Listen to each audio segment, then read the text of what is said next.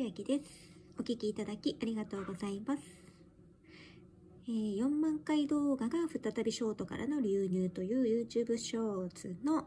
動画にコメントいただきました。浮かぶ星おさん、ありがとうございます。読ませていただきます。この動画、おすすめで出てきましたよ。かなり YouTube に気に入られているかもしれないですね。ナイス。ということで、コメントありがとうございます。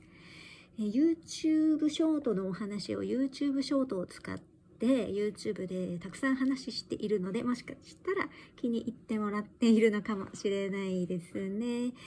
ちなみに浮かぶ星尾さんもおそらく YouTube ショートの情報を集めてらっしゃると思うのでそれでおすすめにも出やすくなっているのかなとも思います。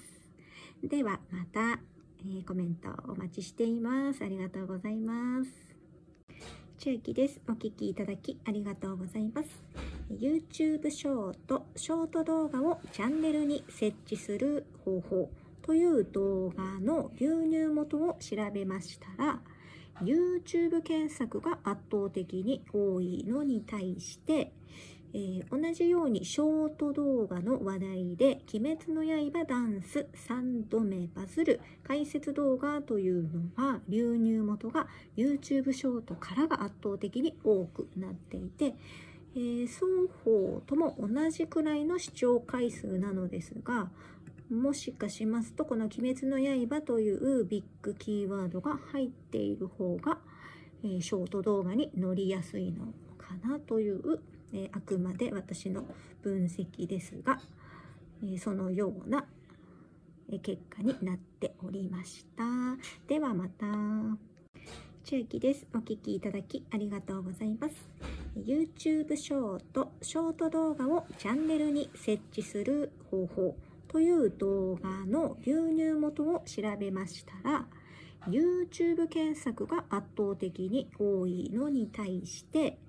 えー、同じようにショート動画の話題で「鬼滅の刃ダンス3度目バズる」解説動画というのは流入元が YouTube ショートからが圧倒的に多くなっていて、